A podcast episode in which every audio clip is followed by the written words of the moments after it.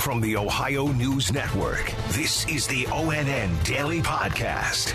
It is Friday, November 24th, 2023. For the Ohio News Network, I'm Dave James. Five people were killed in a house fire in southeast Ohio on Thanksgiving morning. The state fire marshal's office says it's investigating the cause of the blaze that happened early yesterday at home on Rainbow Lake Road south of Athens. No details on the names or ages of the victims have been released. The state fire marshal's office says the home was consumed by fire. More than 100 workers at a plant to the southwest of Toledo that makes beverage cans will learn within weeks whether their jobs will continue. Maya May reports. The Ardagh Metal Packing Facility in White House plans to make a decision before December 31st. The possible closure plans were announced in October. Nicholas DeMasso Jr., the White House United Steelworkers Union president, says but they are working to find out. We'll review the information, then we'll get together with the company and the international and the local union team and see what we can do to bargain basically or have a conversation on how we keep it open. There is a chance though that it could stay open. Maya May in White House. The government reports that more youngsters have become ill as a result of lead contamination in fruit pouches. ONN's Eric Brown has more. U.S. health officials are reporting more cases of children sickened by fruit puree pouches that were recalled due to lead contamination.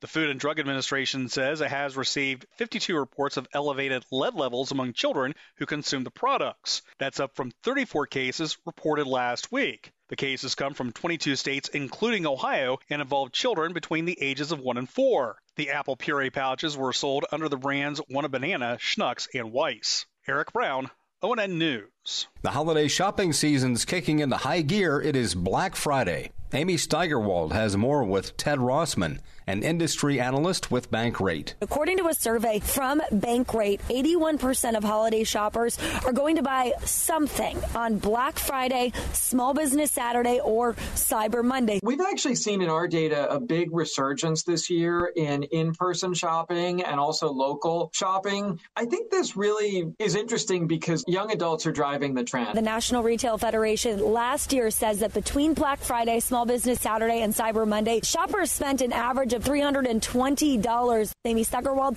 in Columbus. The annual holiday event known as Winterfest opens this evening at Kings Island, north of Cincinnati. More than 20 rides will be operating, and there are more than 7 million Christmas lights on display around the amusement park. Winterfest is open on select nights through New Year's Eve. Find out more at visitkingsisland.com. Jim Tressel became Ohio State's coach in 2001, and in January of that year, months before the season started, he told fans at an OSU basketball game, Proud of our young people in the classroom, in the community, and most especially in 310 days in Ann Arbor, Michigan, on the football field.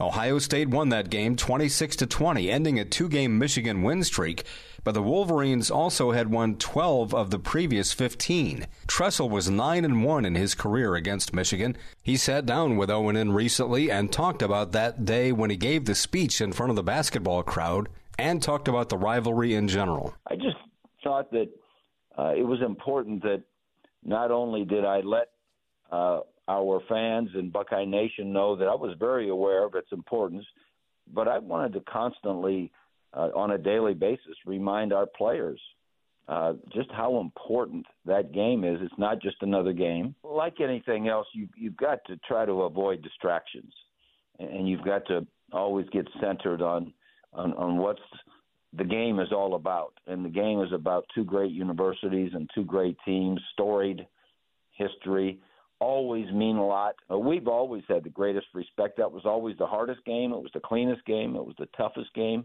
and uh, it was the game that was most fun to play in. The game starts at noon tomorrow in Ann Arbor. It's expected to be partly sunny with temperatures in the low 30s.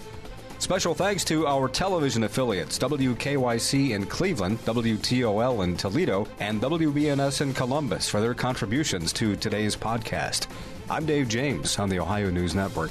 This has been the ONN Daily Podcast, a production of Radio Ohio Incorporated on the Ohio News Network.